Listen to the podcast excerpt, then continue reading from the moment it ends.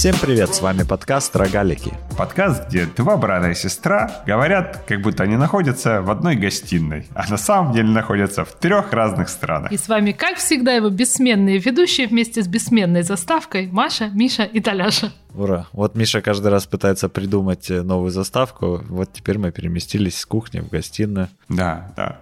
Но вы напишите в комментариях у нас на YouTube, не надоедает вам одна и та же заставка? Потому что мне все время хочется сказать что-то другое, но я все время начинаю об этом думать слишком поздно. Примерно, когда Толик заканчивает свою фразу. А я считаю, что наши слушатели все время вот ждут, всю неделю ждут, когда прозвучат эти слова, и они окунутся э, в час на нашей с вами кухне. Час? Ух ты, как загнул.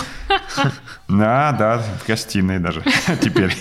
В гостиной удобнее, удобнее, да. Слушай, Миша, вот ты был в э, Париже на днях, и я вспомнил историю э, про Париж, которую я вам не рассказал. Она такая немножко хай-тек э, гиковская. Значит, был я в магазине Uniqlo, меня там товарищ попросил купить ему вещь. И нашел я эту вещь на, в магазине, а там нет касс, там все кассы самообслуживания. И я, значит, взял эту вещь, вых... ну, иду, на... иду к выходу и вижу вот эти кассы самообслуживания, подхожу, там есть сканер, значит, э, штрих-кода, все как обычно. Я пытаюсь как бы найти штрих-код на, э, на куртке на этой, которую я брал, не нахожу. Читаю, что написано на экране. Говорит, положите вещь в корзину. А там на весах стоит корзина.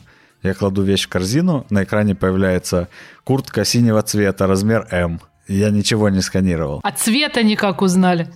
А то, что куртка. А то, что это куртка, да.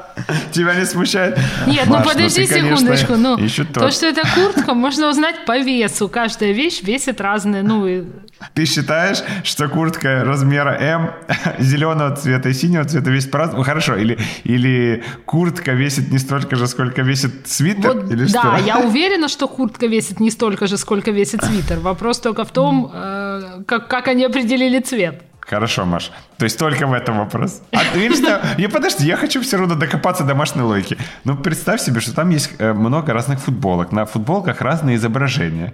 Или это попадает у тебя в категорию определения цвета? Изображение попадает в категорию определения цвета. То есть форма и ткань определяют вес и размер. Куртка размера М весит чуть меньше, чем куртка размера L, если ты хочешь мою логику. И то есть по-твоему, по-твоему, магазин, в котором номенклатура, ну, вместе с разными э, размерами SKU, я думаю, что несколько тысяч, нет ни одной вещи, которая бы весила одинаково. Это мы не знаем. И что куртка размера S не весит столько же, сколько свитер размера 2XL, например. Ну, вот это точно не так. Точно, да? Это точно Маш, не так. Я просто была в магазине Uniqlo, я знаю какие-то вещи. Я понимаю, что они разные, разного веса. Ну, наверное, не все. Наверное, могут повторяться. Слушайте, ну я не так далек от технологий, как Маша. И я предположил, что там э, зашита NFC какая-то метка. А, но во-первых, э, я знаю, как работают NFC-метки, и так моментально, ну, то есть я только опустил куртку, сразу моментально появилась. NFC-метки, обычно у них небольшой радиус действия, их надо все-таки как-то куда-то притулить, вот. И э, я потом, после покупки, уже приехав домой, начал потрошить эту куртку в поисках каких-то меток, датчиков, магнитов, чего-нибудь. И не нашел абсолютно ничего. Значит, все-таки по весу определяли, удивило. правильно? Так подожди, Толик, у тебя нет, что ли, разгадки? У меня нет разгадки. Ну, сейчас Миша полезет в Google. Ну, во-первых, да, ты бы мог полезть в Google, а ты распотрошил все бирки, ну, ценник. Ну, я прощупал все. Конечно, я их не разрезал. Я думаю, что на самом деле... Нет, я думаю, что на самом деле маленькая тенка находится в э, бирке с ценой. Ну, в, в ценнике. И я думаю, что там RFID-метка, а в, в этой корзине просто мощная антенна, ну, мощная относительно э, антенна для того, чтобы этот э, радиосигнал уловить. Ну, как-то так, я понимаю, что как-то так работает. Маш, не бери в голову, по весу. Тогда как они определили цвет? Можно туда... Ну, Кай, можно принести туда килограмм апельсин, и она тебе насчитает 5 курток. А вот эта идея надо, надо проверить. Слушай, ну известно же, что синяя краска тяжелее зеленой. Да, да, синяя краска тяжелее зеленой. Ты что, не знала? А, ну если так, тогда да. Ну, короче, это был супер опыт. Мне очень понравился этот опыт, и я, я бы такой, чтобы везде такие кассы, конечно, были. Это было супер. А раз уж ты упомянул э, то, что я был недавно в Париже, ну, во-первых, я просто хочу посмаковать это в эфире, э, то, что я был недавно в Париже. Еще раз Э, повтори. Это, да, был недавно в Париже. Мне просто есть что-то, ну, по-моему, я уже как бы делился этим, но вот в этом, Маша, у тебя точно такая же есть возможность, но есть что-то совершенно, ну, как бы сказать, запредельное в том, что в Париж можно съездить на поезде. Вот это, это что-то как бы, ну, ну, я не знаю, ну вот прямо... Да, я а, тоже собираюсь. Не знаю почему, но Именно вам- на поезде. во мне это задевает какие-то струны. Я вот, например, э, шел по вокзалу и громко объявлял, что поезд «Столичный экспресс» отправляется с первого пути. Э, Прицепная нумерация вагонов начинается с э, головы поезда, а прицепные вагоны находятся в хвосте поезда. И, и, в общем, э, пил чай и всячески, ну, только мне предлагали шампанское, ты понимаешь? Прямо поезд Париж, это не просто тебе «Столичный экспресс». Но у меня про Париж есть тоже история про магазин. И она как бы на самом деле хотел с вами о ней поговорить. У меня произошла такая ситуация. Мы остановились в гостинице, шли в кафе, проходим мимо витрины магазина, и так чуть-чуть приостановились, там в витрине были всякие классные кроссовки. Ну, мы решили, что мы в магазин заходить не будем. Мы, почти не останавливаясь, прошли мимо. А на следующий день мы опять идем мимо этого магазина, но у меня уже есть время. А Мы подходим к магазину, начинаю дергать дверь, дверь закрыта, это воскресенье, думаю, ну, наверное, они, э, они закрыты. Тут выходит, э, э, как потом оказалось, владелец этого магазина и говорит, открывает дверь, ну, просто вторая створка была открыта, вот, он говорит, я, говорит, я не уверен, пускать вас или нет, я вас вчера еще заметил, вы прошли, даже не остановились у моей витрины. А, а я так хотел, чтобы вы зашли, и я поэтому подумаю, пускать вас или не пускать. Ну, мы с ним посмеялись, ха-ха-ха. Он говорит, вот у меня есть такие же кроссовки, как на тебе, только специально сделаны для моего магазина, э, производителем, там, limited edition. Ну, в общем, знает, чем э, взять чертяка. Он говорит, хотите, может быть, что-то выпить, э, воды или кофе? Я как раз страшно хотел кофе. Я говорю, да, можно мне, пожалуйста, кофе? Даша попросила воды. Значит, мы поднимаемся, начинают вокруг нас там суетиться, приносить эти кроссовки, еще что-то, приносит кофе. Приносит поднос, ставит кофе, водичку и уходит куда-то. Я беру кофе, пробую, а он невероятно кислый на вкус. Ну, прямо гадость. Я так поставил его. Он, пробегая мимо, опять, пей кофе, а то остынет. Я думаю, черт, как-то неудобно. Я попросил у него кофе, теперь не пью. Ну, невкусный, так невкусный. Ну, наверное, я просто слишком уже избалованный хорошим фильтром, а это то, что делает э, Неспрессо. Э, Значит, я так еще раз попробовал, думаю, не, ну, ну гадость, пить невозможно. Э, Как будто в нем лимон. Я поставил опять, он опять приходит. Ты кофе так не пьешь, он же остынет. Э, В общем, на третий раз он, когда э, прошел, сказал, что он остынет, думаю, нет, ну надо сделать себе усилие. Может, это мне показалось, может, потому что он был горячий. Я пробую третий раз, и третий раз пить его совершенно невозможно. Я говорю, и мне как-то так неудобно. Думаю, ну я его обижу. Он вот так старался это делать мне кофе. И думаю, ну, ну уже непонятно, как из этой ситуации выходить. В итоге я переступил через свою скромность и говорю, вы знаете, э, мне кажется, с кофе что-то не так, или у меня вкус, э, э, ну, или вы такой кофе пьете каждый день? Э, Очень необычный вкус. А, вот так я ему сказал, да. Вы такой кофе пьете каждый день? У него очень необычный вкус. Он говорит, необычный вкус? Я говорю, ну да, ну как будто лимон вы в него добавляете, что ли. Он говорит, странно. Взял, понюхал, говорит, можно я попробую? Я говорю, да, пробуй. Пробует и, и кривит такое, такое лицо. И говорит, о, кошмар, вот что это пили. Я не знаю, как это получилось. Уходит, приходит, говорит, наверное, это мыли э, кофемашину, и это моющее средство осталось. В общем, он пошел там, мне его переделал. Э, Говорит, сейчас попробуйте. Я пробую, говорю, нет, слушайте, он все еще... Так, говорит, а что ж такое? Он идет, уходит, приносит мне его третий раз.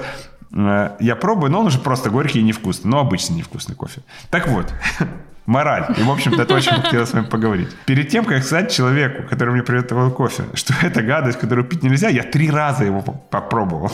И как бы я три раза сделал три глотка кофе с средством для мытья кофемашины. потому что мне было неудобно его обидеть.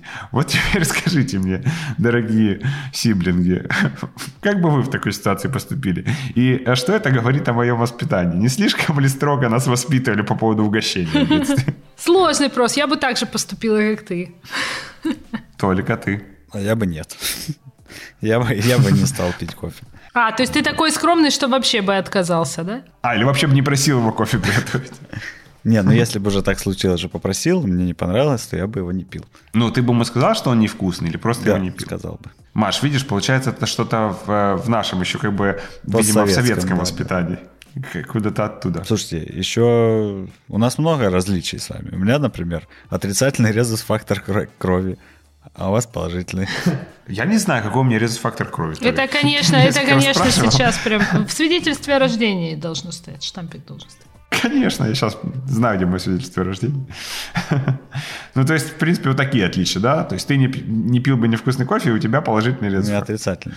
Отрицательный Отрицательный, у него. Он же редкий. особенный, ну что ты. ну.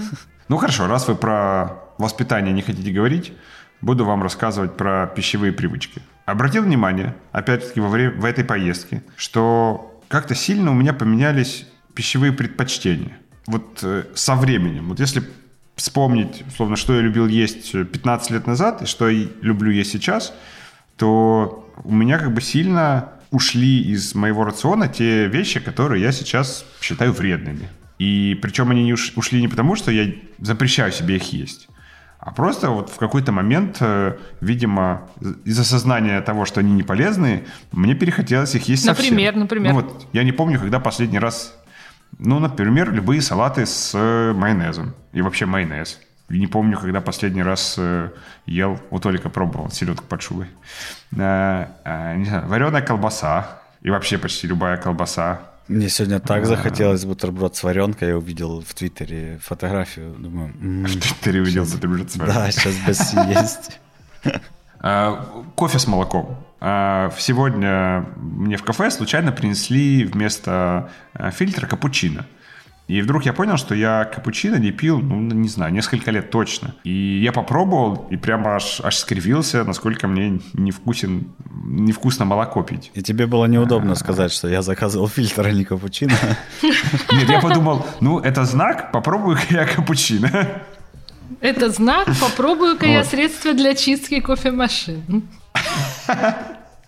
Мое внутри все очистится. Это, между прочим, средство по-немецки называется энткалькер. Это средство для, эм, э, для чистки от кальция. Да, да, да. Так что может, да, да, может и внутри все Да, да, очистить. да. Ну, какая-то кислота, конечно. Ну, в общем-то... Лимонная. Да-да-да, скорее всего, лимонная. Ну, ничего со мной страшного не произойдет от немножечко лимонной кислоты. Всего три глотка. Всего три глотка. А у вас есть такие продукты, которые вы раньше любили, а сейчас перестали есть? Неважно, по каким причинам. Я помню, когда я учился на первых курсах э, института, мне мама привозила э, баклажанную икру в больших количествах. И я ее номинал активно, и это, по сути, была основа моего рациона в какой-то момент времени. А, но сейчас я не ем баклажаны от слова совсем. Вот, прекрасно. А у меня от среды очень сильно зависит, где я живу. То есть вот формируются какие-то пищевые привычки, а потом случается переехать, например, и они заново полностью меняются и переформировываются. Так было в Москве, причем в Москве так было в разных районах. Вот живешь год-два в одном районе, формируются одни привычки, привычки. переезжаешь в другой район, там другие магазины. Ну, там везде, эм, как бы, как и здесь, другие магазины. Ты переехал, и у тебя абсолютно другой набор продуктов.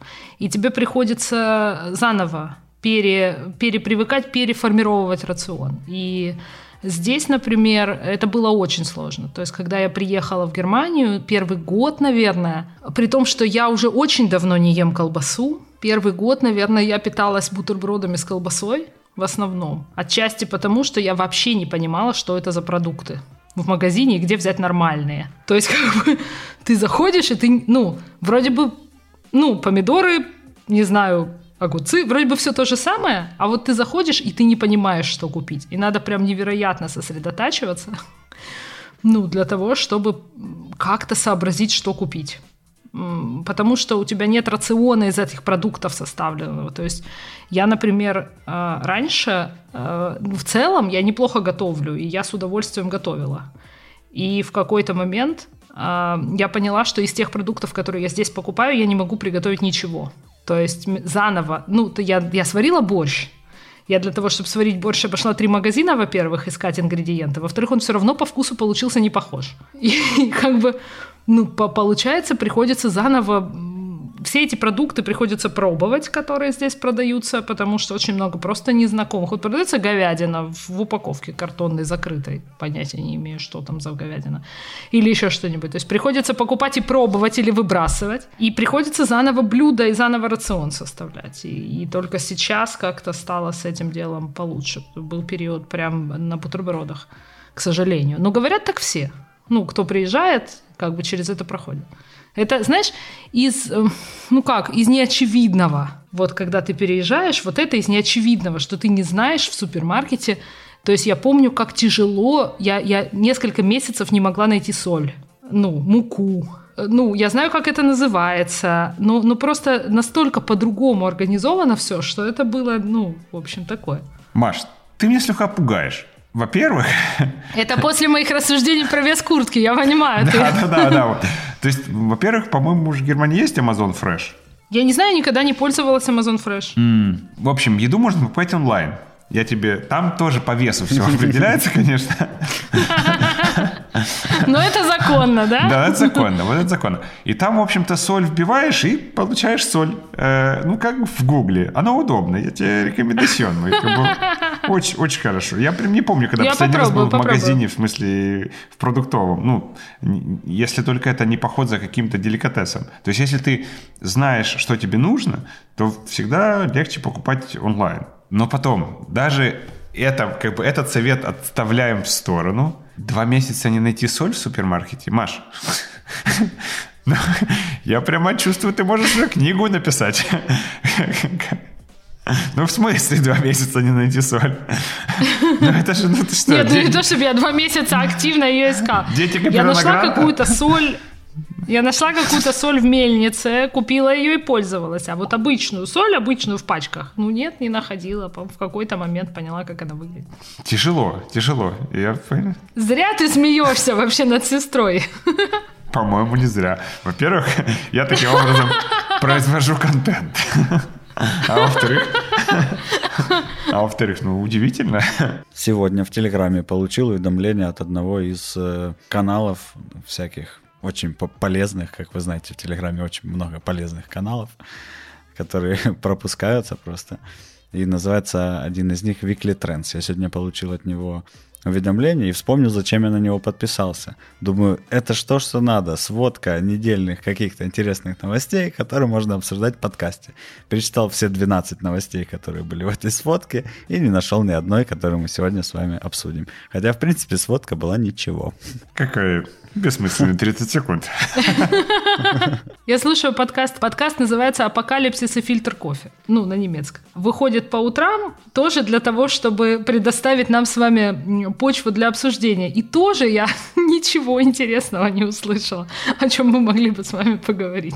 Ну, кроме до самого названия подкаста, очень мне нравится. Мне кажется, что вы не так подходите к, э, к определению, что такое интересное. Вот смотрите.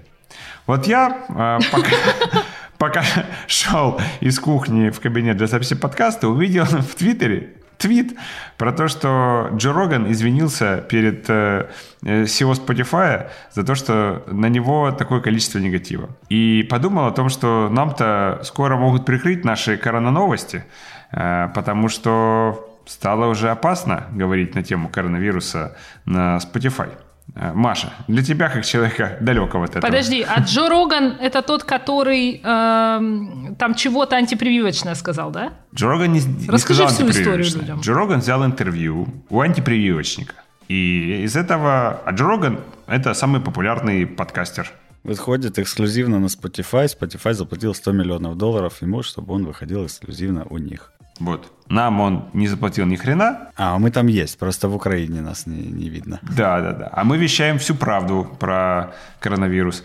А Джо Роган заплатил 100 миллионов, а он притащил антипрививочника. А мы-то за прививочники. Ну, получается, что, в общем, как-то монетой не то посчет. Spotify надо поправить приоритеты, да. Да, да, да, да, да. Ну и, в общем-то, поднялся большой скандал.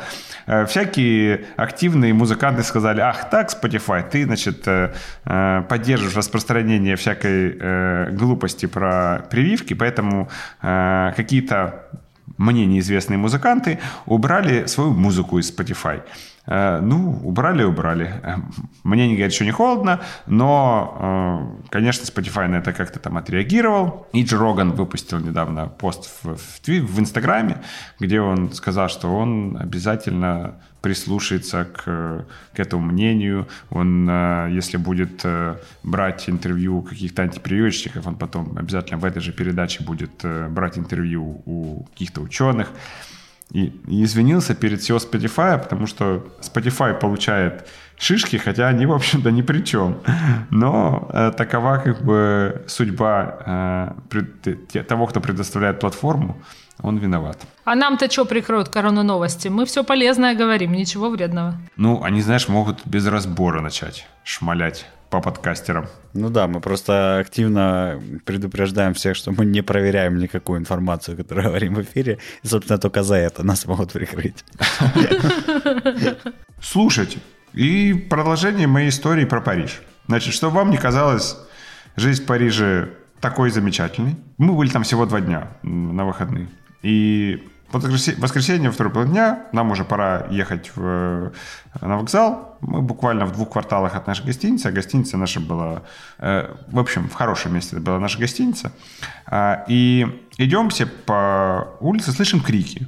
Ну, крики, не пойму, то ли э, какие-то подростки просто кричат, то ли что. Мы доходим до перекрестка и видим, что на, на улице перпендикулярно через квартал Э, двое парней нападают на девушку, забирают у нее сумку. Она кричит, отбивается. Ну, они, мы уже видим как бы конец этой сцены. Они забирают сумку и убегают. Вот, она кричит там, зовите полицию, зовите полицию. Мы, что нам сделать? Пожали плечами, пошли дальше.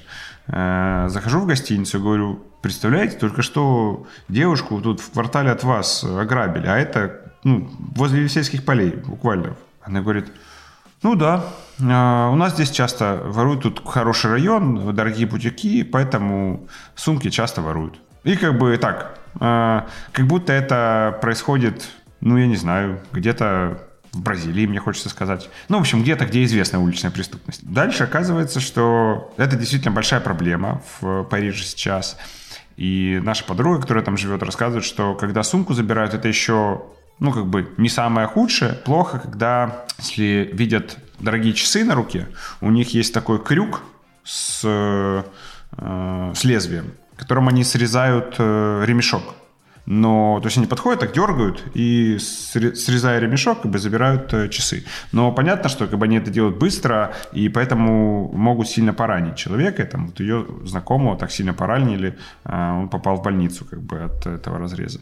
А в дорогих бутиках когда тебе упаковывают все ну, в, там, в красивый их пакет, потом еще дают белый пакет с, с белым клапаном сверху. И этот пакет из бутика ставят в э, пакет белый, чтобы не было видно, что у тебя пакет из бутика. Нифига себе, то есть там прямо настолько сейчас, да? Да, да, да. То есть вот, вот прямо как бы э, никто там не выходит, условно говоря, из э, э, какого-то ювелирного магазина с пакетом ювелирного магазина. Хотя он там внутри есть. Жуть. Вот так Жуть вот. в этих загнивающих западах ваших. Не поедем в Париж.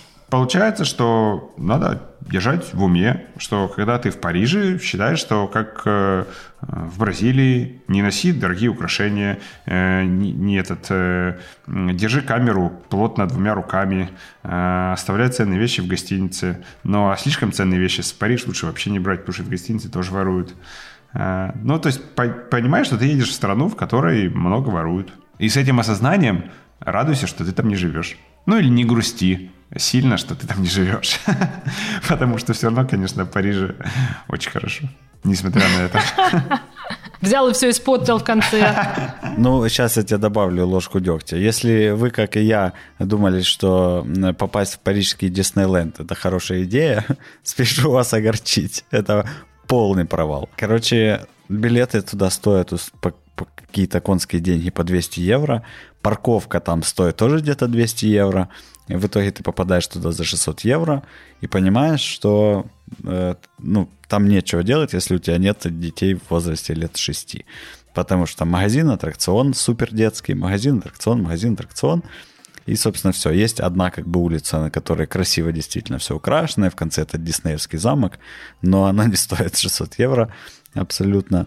Э, и во всех этих магазинах одинаковые плохие э, эти всякие как это называется, мерч. Абсолютно мы пытались найти что-то хорошее, не нашли. Ну, короче, не рекомендую. Не едьте в парижский Диснейленд. Я вот был в, в Дубае в Леголенде, вот туда едьте, там круто. Принято. Не едем в Париж, едем в Дубай. Не, если так, то лучше в Париж. А если вот в, в какой-то ленд, то лучше в Дубае. Ну, как бы он, в принципе, для детей, в общем-то. Ну, как тебе сказать? Э, это ж Вопрос того, что их аудитория растет и все еще ностальгирует по тем как бы, образом. И получается, они никак не адаптируются к аудитории, которая растет вместе с ними. Но это же еще вопрос, что дети приходят с родителями, а родителям тоже вот надо чем-то заняться. Это там родителям нужно только это в очереди это стоять правда. и успевать детей ловить. Кстати, если вы, если вы все-таки туда попадете и будете с детьми, покупайте этот пас который без очереди пропускает на аттракционы. Сэкономите себе время. Да. Просто постоите. Раз уж деньги сэкономить да, все равно да, не просто получится. постоите в очереди Да-да. поменьше. А куда деваться? Там же делать все равно нечего, только в очереди стоять, все развлечение. Ну что, Миша, давай, доставай тяжелую а- артиллерию, открывай экономист. Он отписался от него. Кстати, вот как бы хорошо, что ты спросил про экономист. Я, как вы помните, от экономиста отписался, причем этот брутфорсом, просто заблокировав карточку для списания э, в экономисте. И наблюдаю теперь то, что даже в нашем э, диком капитализме э, было бы запредельно. Как экономист э, заставляет меня подписаться обратно. Во-первых, э, это я еще нашел легкий способ э, отписаться, потому что в Монобанке мы разработали такую прекрасную функцию. А если бы этого не было, то э, мне для того, чтобы подписаться, нужно было бы им звонить. Подписаться, конечно, гораздо проще. Но сегодня мне не позвонили сами. То есть они мне пишут письма э, где-то раз в две недели. Они мне присылали смс -ку. А сегодня они мне позвонили посреди рабочего дня. А все, кто меня знают, знают, что я ненавижу звонки. Ненавижу. Позвонили посреди рабочего дня и очень захотели со мной поговорить о том, почему же я отписался, и хотели предложить мне 50% скидку на подписку, если подпишусь до конца сегодняшнего дня. На что я им сказал, чтобы они мне больше никогда, никогда не звонили. Но я просто поражен, если честно, при том, что насколько здесь порой как бы не одинаковое поведение у разных компаний. Вот в проекте The Credit Sync каждый раз, когда я хочу отправить какое-то сообщение, имейл э, клиенту, я должен проверять, дал ли мне клиент разрешение отправлять ему э, сообщения, которые могут восприниматься как э, реклама. Даже если это касается того, что у нас появился новый продукт в приложении. И за мной строго следит наш Head of Compliance, который мне не разрешает э, отправлять тем, кто не дал разрешения с ним коммуницировать таким образом. А Economist при этом наверняка куда-то подсунул э, это разрешение и даже может мне звонить. Двойные стандарты с ну, кстати, про The Credit Thing. Надо ли анонсировать нашим слушателям, что Кота теперь называется The Credit Thing, э, как раньше были, как там, Сланда это OLX, Кота это The Credit Thing. Точно. Вот теперь вы знаете, как говорится. Now you know. Мне просто интересно, какое количество исков. Э, то есть, ну, насколько люди не ленятся судиться за э, нарушение таких, э, этих самых нет, там судиться, э, это, это не приводит к тому, что ты подаешь в суд, ты можешь подать жалобу ну, соответствующему регулятору, да, регулятор уже. Ну, потому что на что ты будешь подавать в суд? Какой у тебя ущерб? На нецелевое использование персональных данных. Ну, вопрос, в, ну, я не знаю, я в этом разбираюсь не лучше, чем в весе курток, как ты понимаешь. Это чисто мое предположение.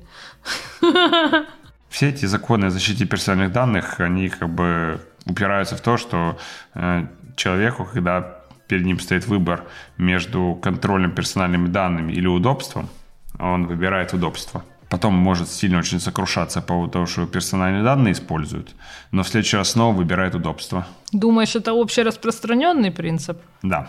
Я живу в очень отсталой стране. Я живу в самой отсталой стране с этой точки зрения. Я думаю, что Германию может обогнать только Франция по степени отсталости дигитальной. Ну и зарегулированности в этом смысле персональных данных. И чтобы вы понимали, мне по-прежнему проводят проводной интернет. Так вот, мне уже подтвердили со второй попытки, значит, э, собственно, интернет, который мне проводят, и теперь они, ахтунг, почтой выслали мне DSL-роутер. Ну, а чем тебе еще выслать-то? Ну, действительно, монтер же придет как бы без него, понимаешь? Поэтому я получу DSL-роутер почтой. У меня оказалось все как бы, все очень легко. У меня э, в этом доме уже стоит. Все, все, все, было, все стояло, и если включить интернет, достаточно было одного звонка. И это, конечно, хорошо. А вот эти DSL-роутеры, да, у меня тоже накопилось даже с двух квартир, с которых я съезжал. Я их забирал с собой, потому что должен был отправить обратно провайдеру, и мне все время было лень.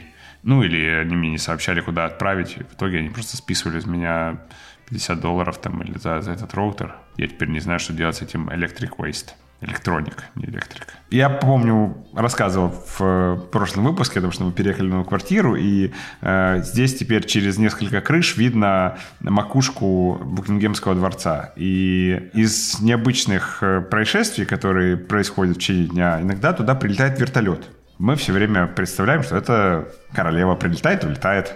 Ну, хотя э, вероятность такая низкая, но э, красивый такой вертолет. Э, причем мне два разных уже прилетало. И садятся где-то, видимо, на лужайке возле Букингемского дворца. И я тут вспомнил, что у меня вообще с вертолетом есть одна немножко стыдная, но при этом смешная история. Дело было в... Когда я работал в Приватбанке. Кажется, в 2014 году э, у нас э, было сокращение на 10%. Нам нужно было э, на 10% сократить штат головного офиса. И мне, как руководителю, нужно было в, своих, в своем подразделении найти, по-моему, трех или четырех человек, которых нужно было сократить. И, в общем, это достаточно стрессовая история, потому что ты увольняешь человека не потому, что он чем-то провинился, а просто потому, что компании нужно сократить свои расходы. Ну и это, в общем-то, сейчас я понимаю, что для компании полезно а, делать такое упражнение а, порой, но не важно. И а, я там три диалога уже провел, и вот у меня был последний диалог с сотрудницей, которая очень болезненно восприняла этот, э, эту новость, и вот я ей рассказываю, рассказываю э, в течение пяти минут, пытаюсь как-то э, подсластить эту пилюлю, и она только набирает э, воздуха, чтобы что-то мне сказать в ответ. А, и тут я боком зрения вижу что-то странное в, в окне, а рядом, а, буквально, ну, как мне казалось, в пяти метрах от э, моего окна вертолет делает э, какой-то воздушный пируэт. Ну, то есть не просто летит, а как-то сильно наклонился в бок и делает какой-то вираж. И это выглядело достаточно стрёмно, потому что мне казалось, что вот-вот он врежется в наше здание. И я так на это смотрю и, и пытаюсь э, что-то сказать, но получается только «О, вертолет!» а, а в это время передо мной сидит, сидит сотрудница, которая уже, в принципе, плачет и сквозь слезы пытается попросить ее не увольнять. И вот сидит ее начальник, который только что пять минут и рассказывал, как все будет хорошо. Когда начал ему отвечать, говорит, о, вертолет. Она поворачивается, а в этот момент уже заканчивается эта фигура высшего пилотажа, и он просто приземляется. И она так посмотрела на это все. Потом посмотрела на меня и поняла, что дальше разговаривать со мной бессмысленно. И в слезах ушла. Но с тех, с тех пор, с тех пор, как бы моя страсть к вертолетам э, стала таким небольшим, небольшим мемом. Поэтому, когда я вижу пролетающий вертолет возможно, королевой, я как бы вспоминаю тот случай. Прекрасная история, Миша. Сколько раз слушаю, столько раз смеюсь. Да, обращайтесь. Смотрите, если таким образом, как это, если у нас также живо будут идти э, диалоги, у меня есть еще несколько стыдных, но смешных историй из прошлого, которые я могу, конечно, вытягивать по одной. за, за выпуск. Но мне очень бы не хотелось. Мне бы хотелось, чтобы кто-то из вас тоже что-то о себе рассказывал такое. Тоже какую-нибудь стыдную историю. Но при этом смешно. А вот стыдно. Я рассказала, как я в супермаркете соль искала, Миша, два месяца. Ты Окей, оборжал согласен. меня. Поэтому у Ладно. меня галочка зачтено. Толик. Ничего себе, как, мы- как мы к этому пришли. А я понимаешь, в чем дело? Э, Не могу предложить тебе э, ну, какую-то смешную тему. У меня все темы, как ни заговори, сплошь серьезные, понимаешь, драматические. Работа у меня такая, серьезная, драматическая. Так, а мы, в общем-то, тут не про хихоньки-хахоньки, а мы за по поиски истины. Просто Вот, я, я ну, можно, например, Так. э, про эмиграцию поговорить, как Давай. про процесс. 22 числа было ровно два года, как я в Германию приехала. праздновала шнапсом. Нет, Так. не праздновала, но два года – это уже кое-что, это уже не один, уже можно начать делать выводы. Уже можно 12 раз соль найти. Посчитал быстро. Да. Смотри, вопрос с солью уже решен. Осталось, осталось только спички, осталось спички и сахар И гречку, и гречку. И гречку. Гречку найти существенно сложнее. Но вопрос с гречкой тоже уже решен. Так. Потому что здесь есть русские магазины. Туда привозят гречку, соль, спички и депрессию. Все там есть. И ностальгию, да, немножко ностальгии. Но я сталкиваюсь с некоторой реакцией со стороны тех, кто э, остался, а не со стороны тех, кто уехал. А Реакция, насколько я понимаю, достаточно типичная. Не все люди из тех, кто остался, как-то адекватно воспринимают уехавших. Ну вот в моем случае, как в Украине, так и в России, но в моем случае больше в России просто потому, что ну, я оттуда недавно уехала, из Украины уже давно. И у меня с моими друзьями в Украине уже как будто бы установившиеся отношения на тему, что я все-таки уехала, у меня какая-то другая жизнь, я как-то по-другому мыслю, что-то себе по-другому представляю. И у меня с друзьями в Украине уже сейчас, уже давно не случается таких разговоров. А вот с теми друзьями, которые остались в Москве, еще случаются. И э, это очень странные разговоры, потому что в них достаточно часто можно услышать, что ну вот вы же, как бы такое обращение ко мне в множественном числе, ну вот вы же э, как бы говорите, что здесь плохо, ну вот вы же, э, как я когда в Днепре была последний раз, э, услышала, что люди, которые уехали, для того, чтобы как-то оправдать свой отъезд, хаят все, что осталось. И рассказывают, что, значит, вот там плохо, и, и, и в общем, хаят все, что осталось, э, для- как бы для того, чтобы оправдать свой отъезд, да? Или, например, э, сегодня я, значит, э, с одной коллегой зацепилась за фразу про как бы жизнь в эмиграции – это жизнь в таком обрезанном состоянии. Ты как будто бы лишаешь себя чего-то, обрезаешь часть своей личности, часть своей идентичности, и так всю жизнь такой, ну, как бы обрезанный и живешь. Не, не цельный, не, неполноценный, как бы, да, вот если ты уехал, ты неполноценный. Интересно, что это больше говорят те, кто остались, чем те, кто уехали. И, и честно говоря, мне интересно, почему. Да как? Почему? Ну, мне кажется, что все логично. Э, Людям нужно объяснять свой выбор. И те, кто уехали, хаят то, откуда они уехали, потому что это объясняет их выбор. И те, кто остались, э, э, находят причины, почему уезжая, ты себя чего-то лишаешь. Но при этом и те, и вторые правы. Э, Просто они делают акцент на том, что им выгодно. Да, те, кто уехали, уехали, потому что им что-то не нравилось. Те, кто остались, остаются, потому что они понимают, что э, будут э, э, какие-то лишения или от чего-то нужно будет отказываться, от чего они не готовы отказываться. Ну да, а, но а, видишь, получается такая ситуация. а, Я столкнулась с этим еще, когда уехала из Днепра. Интересно повели себя мои друзья тогда, а, что я восприняла как ну ты же уехала, как бы ты сама виновата, это твоя ответственность, да? Я приезжала э, там раз в три месяца, например, и все вели себя так, как будто бы я вообще не уезжала, и жизнь продолжается, как она была. А в это время в каком-то параллельном мире, да, где-то в другой жизни, накапливается у меня другая жизнь, другой опыт. Я что-то вижу отличающееся, чему-то учусь другому, новому, третьему, пятому, десятому, а, а, а как будто бы в предыдущем мире с теми друзьями, с которыми там общался и так далее, нет возможности это разместить. И я помню, что я тогда очень сильно со многими спорила, и я понимаю, что у меня остались э, друзьями те друзья, которые э, смогли сделать некоторые усилия над собой и поинтересоваться тем, как я живу сейчас. То есть поинтересоваться, сказать, да, я решил остаться, и я не уеду. Но мне интересно, как ты живешь. Может в гости приехать, может послушать, с какими я здесь имею проблемами дела, или как здесь это выглядит. Ну, какие-то есть же какие-то очень смешные истории, ну там не, не, нашему уху и глазу непривычные, от этого, ну, с одной стороны, если их уже напрямую рассказываешь, они очень, э, ну, могут быть и потешными, а с другой стороны, ты уже когда здесь привыкаешь немножко к тому, как устроено, ты это не замечаешь, ходишь и ходишь, а человек в гости приезжает, например, и сразу, ой, как у вас здесь, да, реагируют. И это все приводит, ведь на самом деле, э, как бы, о чем я в общей э, сумме своей говорю, что это некоторое внешнее расщепление, которое реально существует между человеком, ну, как бы человек находится в ситуации реального расщепления. Есть его прошлое, его старая среда, его идентичность, язык и так далее, и так далее – и есть некоторая новая среда, и они как будто бы между собой спорят, как будто бы обязательно какая-то должна оказаться лучше или хуже.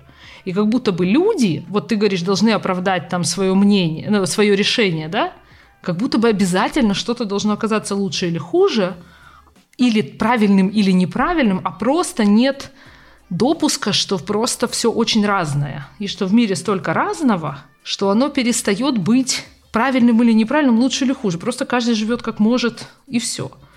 И, казалось бы, ну, такое мнение самому э, да, исповедовать, условно говоря, или так думать и так жить самому нормально, но ты регулярно сталкиваешься с тем, что тебя пытаются вывести на этот разговор и либо спросить у тебя, есть ли жизнь после иммиграции. Ну, точно ли можно жить вообще, если ты уехал. Либо сказать тебе, что нет, нельзя. При том, что смириться, ну не то, что смириться, а принять мысль о том, что есть не хуже и не лучше, есть разное, в теории можно. И особенно, когда ты говоришь, что разное – это чье-то другое. Но когда тебе нужно принимать решение э, для себя, о себе, это же не то, что разное, это же твоя жизнь. Ты никогда не будешь, ты, не можешь ее прожить как бы параллельно. И тебе нужно принять решение, которое, которое будет лучше для себя. То есть так как ты накладываешь ну, я себе так это объясняю, вот там люди, которые вступают в эту дискуссию, они все равно вот этот вопрос, они накладывают на себя, мне оставаться или мне уезжать, или мне возвращаться.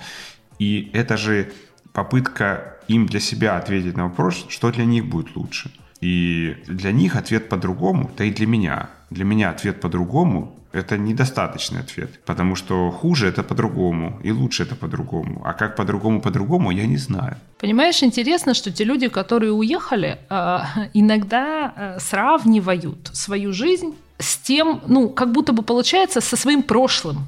Вот, например, где лучше? Ну, мне, здесь или в Москве? Это глупый вопрос потому что в тех обстоятельствах, которые существуют сейчас и так далее, и так далее, я не была в Москве. Ну, я могу сравнивать только, мне лучше здесь сейчас или в Москве 10 лет назад. Так в Советском Союзе э, колбаса в принципе была вкуснее, как известно. То есть, когда люди оглядываются в свое прошлое и сравнивают, э, как бы, где лучше, они всегда сравнивают с прошлым, потому что в настоящем этого уже не существует. Если ты уехал, ты уехал. Ну, то есть ты что-то потерял, безусловно, и пережил какой-то тяжелый в этом смысле кризис. Никто без этого не, не проходит. Но дальше, а, дальше это становится невозможно сравнить. И мне кажется, что вот это э, то, что очень многим не до конца понятно. Это невозможно сравнить, потому что единственная существующая реальность твоей жизни, каждого, да, это та, в которой он живет. И э, окружение, ну, как бы, понятно, на нас влияет, окружение, ситуация и так далее, и так далее но окружение меняется.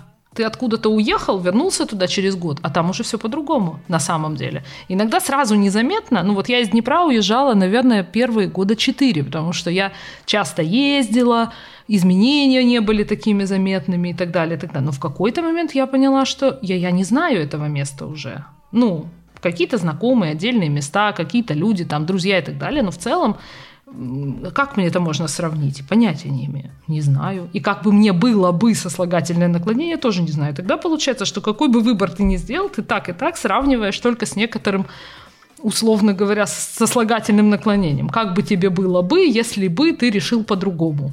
Да, там, а этого никто не знает. Но просто многие уехавшие всерьез мучаются этими вопросами. Потому что это же сложно в новой среде полностью все заново начинать и так далее, и так далее. И, и вот эта странная попытка, ты вроде бы уже выбрал, вроде бы уже действие сделал, а потом усидеть жопой на двух стульях, как будто бы, да, э, чуть-чуть, чуть-чуть все время назад смотреть. Да, Слушай, приводит мне к, просто кажется, ну, что мне кажется, что это не важно, иммиграция ли, или, я не знаю, прическу ты резко поменяла. А, человеку свойственно рефлексировать по поводу своего выбора и думать о том, как бы развивалась его жизнь, выберем что-то другое поступи ты на медицинский, а не на прикладную математику, или переедь ты раньше, или, я не знаю, вот каждый выбор, особенно когда ретроспективно кажется, что этот выбор а, был одним из ключевых в жизни, там, сильно повлиял на, на твою жизнь, а, так или иначе ты задаешься вопросом, а что было бы, если бы я сделал по-другому. Но только разница, разница в том, что в отличие от э, того, какое высшее образование ты получала, когда тебе было 20 лет, а, или там, не знаю, каких-то других решений, вопрос с иммиграцией не такой окончательный. И задавая себе этот вопрос, ты можешь прийти к выводу о том, что надо бы открутить это, попробовать назад и вернуться. А, и, конечно, это не то же самое, но это как получать второе высшее образование. То есть ты понимаешь, что получила первое Ну да, и вопрос с образованием в целом можно открутить да, назад, конечно. Ну, а какие-то вопросы Передумать вообще можно всегда. Ну, передумать можно, переделать Ну да, детей, детей назад не родишь, да. Переделать не всегда можно.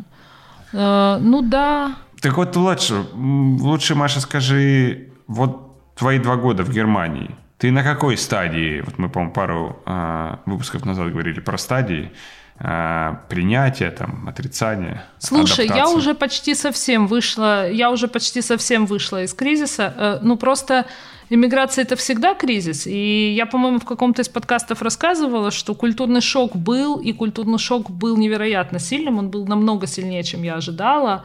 И он продолжает быть. А, потом, кроме прочего, изоляция. У, у всех иммигрантов есть изоляция, это, во-первых, социальная. Ты теряешь социальный статус. Плюс язык. А, плюс культура, которая на самом деле еще больше, чем язык. То есть я э, не чувствую сложности в том, чтобы говорить на немецком, на самом деле, что очень странно, очень странно. Я до сих пор не могу себя как это сказать, я не, не могу до сих пор себя так воспринимать. Я иногда разговариваю и как будто бы немножко со стороны на себя смотрю и думаю, «Э, ты вообще могла себе это представить? Это вообще, ну, вот как вообще это ложится на, на, на какое-то представление о себе? Но культурно это намного сложнее. Я скорее не знаю, как реагировать. Я не знаю правил вежливости. Ну, уже какие-то, конечно, знаю. И чем больше я узнаю, тем больше становится понятно, какого количества этих правил я не знаю. И а, да, но это уже, это все равно оставляет изоляцию, но это уже не вызывает столько переживаний и столько каких-то кризисных переживаний, да, значит, вот первый год было очень тяжело, из-за ковида еще чуть дольше. Может быть, я бы с этим справилась раньше, если бы не ковид, потому что статистически считается год. Ну вот первый самый сложный. Мне, наверное, понадобилось года полтора для того, чтобы переосмыслить э, себя по-другому, для того, чтобы научиться в этой ситуации жить по-другому, чем я жила до этого. И там, вот ты говоришь, пищевые привычки, в том числе и пищевые привычки, в том числе и привычки а, бытовые, как ты спишь, куда, как ты гуляешь, то есть по-другому устроен режим дня здесь, например, по-другому но это быстро, но это тоже требует какого-то времени, да, там раньше ложиться, раньше вставать, по-другому питаться, по-другому проводить выходные, там в воскресенье не работают супермаркеты, еще какие-то вещи. Вот. На то, чтобы смириться, что тебе придется учиться заново, и на то, чтобы смириться с тем, что а, может быть какой-то опыт а, мой, не, не только, знаешь, вот как говорят, мы здесь никому не нужны. Это, как бы это сказать, мы здесь ничего не можем сделать это не история про то, что мы здесь никому не нужны. Это история про то, что мой опыт достаточно на самом деле большой, действительно неприложим в таком виде, в котором он есть. Вот просто один в один приедь и начни работать, вот это не сработает. Мне не хватает какого-то совершенно другого опыта. Эм, ну, межкультурной коммуникации, знаний каких-то налоговых и социальных, э, там правил, норм и так далее, и так далее. Это все требует времени. И вот этот вот люфт между, ну, как бы, с одной стороны, полным незнанием чего-то, просто нулем каким-то, а с другой стороны, э, ну, все-таки уже каким-то опытом и нежеланием работать, условно говоря, на кассе в супермаркете, а, вот, вот он, ну, у разных людей вызывает разное количество напряжения, но не знаю, сложно. Вот мне кажется, что нужно искать такой вариант, который бы тебе с которым бы ты согласился внутренне, да, потому что есть, э, устаешь иногда в какой-то момент и хочется сдать. Ну, хочется сказать, да ладно, короче, не нужны мне эти погоны, Э, в моем случае не нужна мне эта лицензия психотерапевтическая, это очень долго, это очень дорого, это, это очень тяжело, ну, в баню, буду работать каким-нибудь средненьким работником, да, и все. А потом в другой момент думаешь, это на всю жизнь сохранить себе состояние, что ты на самом деле более квалифицированный, чем то место, которое ты занимаешь, и тебя здесь недооценивают. То есть сейчас, может быть, это не так важно, а там, не знаю, пройдет 2-3 года, и, и ну, будет более важно. Поэтому, мне кажется, вот этот сложный поиск, который уже не такой кризисный, но ну, времени какого-то требует, это вот как бы определить, насколько ты, насколько ты готов отступить назад, чтобы там что-то сделать заново. Ну вот. Или не заново, а по-другому, так как здесь это принято, условно говоря. Вот. Прочитала сегодня список документов, которые мне нужны для лицензирования на э, психотерапевта. Значит, в списке документов в том числе находятся такие пункты, как э, во всех странах, в которых вы жили в течение последних пяти лет, из главного министерства здравоохранения получить справку о том, что вы можете быть допущены к психотерапевтической деятельности. Ну, то есть ноль вообще. С мокрой печатью? Вот. Но это монолог сейчас был. Да. Маша, спасибо тебе большое, что ты с нами поделилась. Делись еще. Это очень э, важно и очень важно, чтобы мы находились в контексте жизни друг друга. Э, и я думаю, наши слушатели тоже оценят э, такие откровенные моменты. А для тех, кто хочет услышать мою стыдную, но смешную историю, не забудьте подписаться на наш подкаст, чтобы услышать его в следующую среду. Спасибо, что послушали. Всем пока. Пока. Пока.